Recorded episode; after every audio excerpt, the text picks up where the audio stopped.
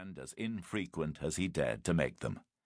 The old gentleman being rather miserly and morose than hospitable and social in his habits, but full often in years gone by had he heard the history of the place from his father's lips.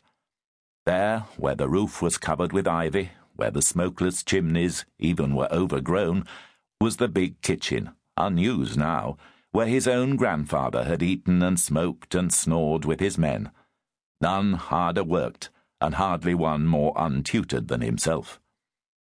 The rats held undisputed sway there now, and even promised to invade the smaller, cosier kitchen, which the landlord had built, together with the bedroom and attic above it, when Jabez, James Massey's uncle, had taken the farm.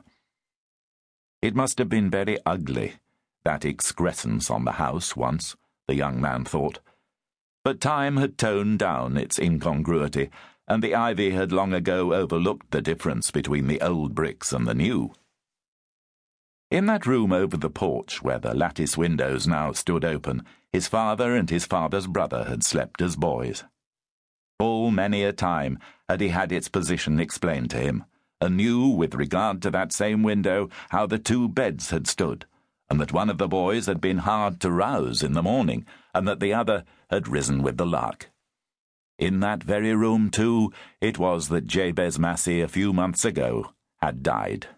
Poor, lonely old man, with never a willing ear into which to pour tales of his boyhood's days, who, if he had any memories of them, had locked them in his breast and brooded unsociably alone. That big bow window on the other side of the door stood as witness of the only bit of romance which, so far as his nephew knew, had occurred in that barren life. It had been built onto the room, then called the parlour, but which James Massey had now appropriated for his dining room, to please the fancy of a young woman who had promised to be his uncle's wife. Something had gone wrong in this old love affair. No one knew exactly what.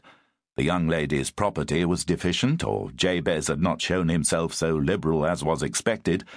The match was broken off. James Massey did not even know her name, if she still walked the earth, or if she were but dust. He only knew that the bow window was a standing proof that she once existed, the thick stem of the vine trained over the brickwork, a living witness of the years since the romance was new. The garden, lying all in front of the picturesque old house, had a somewhat dreary aspect, as of a place that for years had been neither loved nor cared for. The drive and the wide gravel sweep before the door were grass grown and neglected.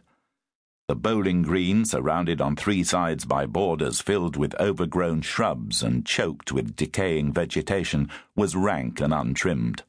The hedges were wild and straggling, but their present proprietor regarded everything with a lenient eye. The place would put on a different aspect under his care, he knew and meanwhile every plant and shrub, almost every tree, had been planted by his own kith and kin. He had an affection for them all. Presently he turned his back on the house and looked across the meadow, only divided from the garden by the iron railing against which he leaned. Here in the summer evening the youth of the village still pitched their wickets and laughed and quarrelled and shouted over their game. Here, long and long ago, had played and quarrelled and shouted his own father, and his father's brother. Far away over the lank, dark winter's grass at the farther end of the meadow could be seen the narrow, twisting river, too narrow and too shallow for any kind of navigation, but boasting now and again a hole looking likely for a pike, and supposed by some ever hopeful anglers to contain a vast quantity of fish since so few were ever taken out of it. Very little, however, could be seen of this nameless stream from where Mr. Massey stood, and cold and misty and uninviting that little looked today.